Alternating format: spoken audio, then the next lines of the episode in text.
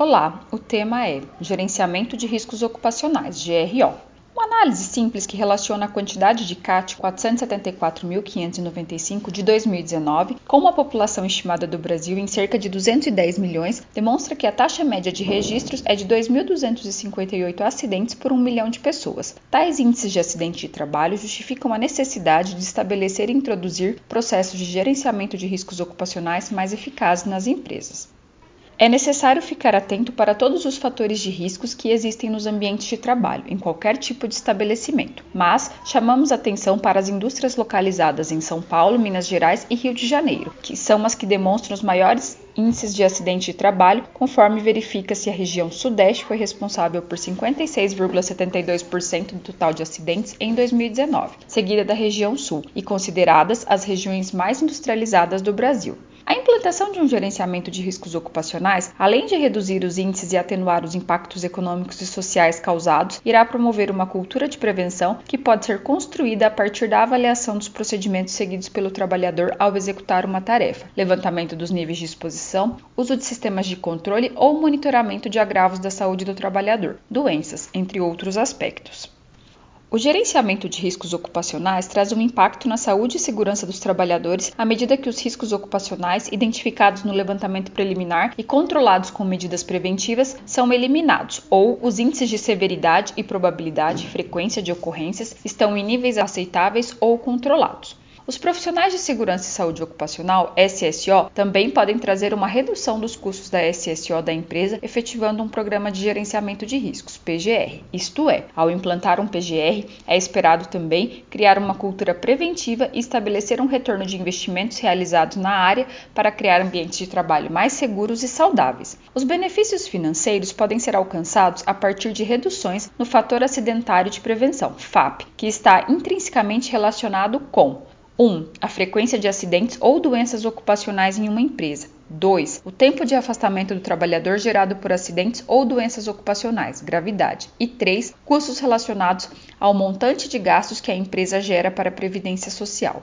Para poder entender um pouco mais sobre como nós, profissionais da área de SSO, podemos desenvolver e implantar um processo de gerenciamento de riscos ocupacionais, preparamos um blog que apresenta as principais características do PGR e destaca a atividade de avaliação de riscos. Acompanhe a seguir.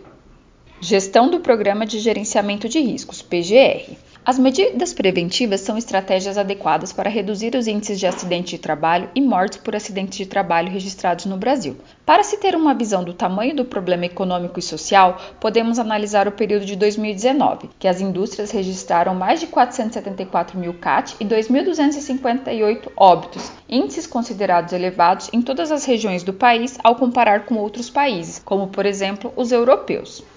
A NR1 é proposta com o objetivo de promover nas indústrias um conjunto de estratégias de prevenção mais efetivas. Além disso, busca introduzir nos processos de tomada de decisão um gerenciamento de riscos ocupacionais baseados em dados ou evidências dos níveis de exposição dos trabalhadores. Neste caso, o processo de gerenciamento de riscos ocupacionais é caracterizado pelas informações reunidas no Programa de Gerenciamento de Riscos, PGR. Entre as principais informações reunidas no PGR está o inventário de riscos e o plano de ações. O inventário de riscos representa um processo de avaliação e caracterização dos riscos ocupacionais identificados e avaliados nos ambientes de trabalho. O plano de ações consolida as medidas preventivas que serão utilizadas para reduzir os níveis de exposição e a probabilidade de acidentes de trabalho e gerenciadas a partir de um processo de intervenção contínuo e sistemático. Para iniciar a implantação do PGR, é importante que o profissional da área de segurança e saúde ocupacional, SSO, analise e interprete os requisitos da norma regulamentadora 1, NR1, e verifique as relações com outras NRs, principalmente a NR7, PCMSO, NR9, avaliação e controle de disposições ocupacionais e NR17, ergonomia.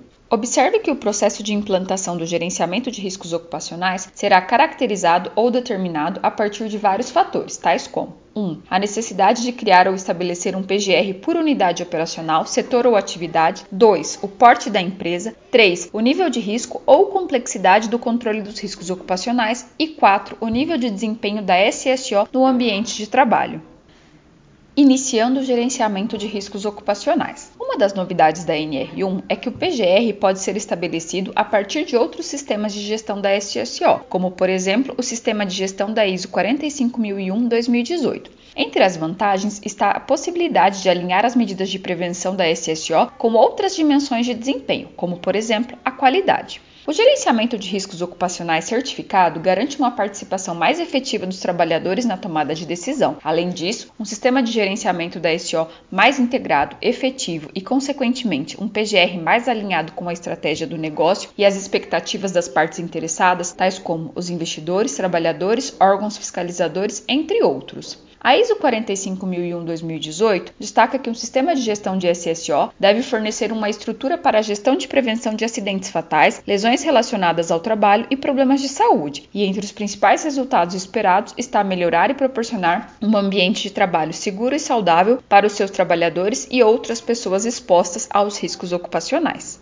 Apesar de existir a possibilidade de integração com outros sistemas de gestão da SSO, é bem provável que a maioria das empresas tenha que desenvolver e implantar o próprio processo de gerenciamento de riscos ocupacionais. O profissional da área de SSO deverá elaborar um plano de trabalho para introduzir uma cultura de SSO, um processo de melhoria contínua do SSO, promover a gestão de desempenho da SSO, usar uma tecnologia de informação e comunicação, TIC, para a gestão da SSO, entre outros aspectos de estruturação do gerenciamento de riscos ocupacionais. Avaliação dos riscos ocupacionais. Para elaborar o PGR, é necessário considerar as condições de trabalho conforme a NR17. Além disso, é necessário consultar os trabalhadores quanto à percepção de riscos ocupacionais ou consultar a Comissão Interna de Prevenção de Acidentes, CIPA, quando houver. As práticas adotadas geram informações para o próprio processo de avaliação de riscos ocupacionais.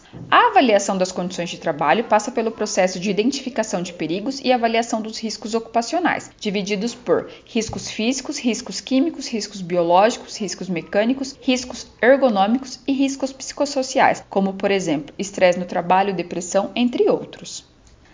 A identificação de riscos passa pelo levantamento preliminar e a implantação de controles mais eficientes, ou seja, é extremamente importante aplicar métodos, ferramentas, integrar ações de SSO, valorizar os programas de segurança e saúde e melhorar o desempenho da SSO. A definição da severidade, probabilidade e nível de urgência no âmbito do PGR pode ser estabelecida a partir de gradações ou pontuações que são atribuídas na avaliação dos riscos, como, por exemplo, níveis de exposição aos riscos extremamente elevados para o trabalhador recebem uma pontuação máxima de 5 e uma exposição menor recebe uma menor pontuação, 1. Neste caso, o risco ocupacional com maior pontuação será prioritário para implantar medidas preventivas.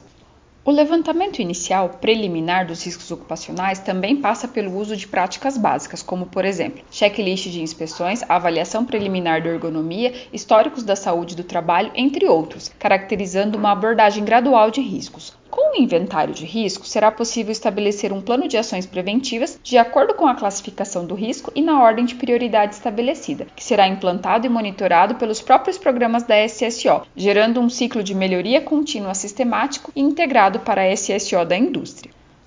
Para determinar as medidas preventivas ou de controle dos níveis de exposição, é necessária a comparação do perfil de exposição ocupacional com os valores de referência estabelecidos na NR9 ou com limites previstos na NR15. Ou, na ausência destes na legislação nacional, é possível comparar com os valores limites de exposição ocupacional adotados pela CGIH, American Conference of Governmental Industrial Hygienists. Valores fora dos limites de exposição devem ser atenuados com medidas preventivas.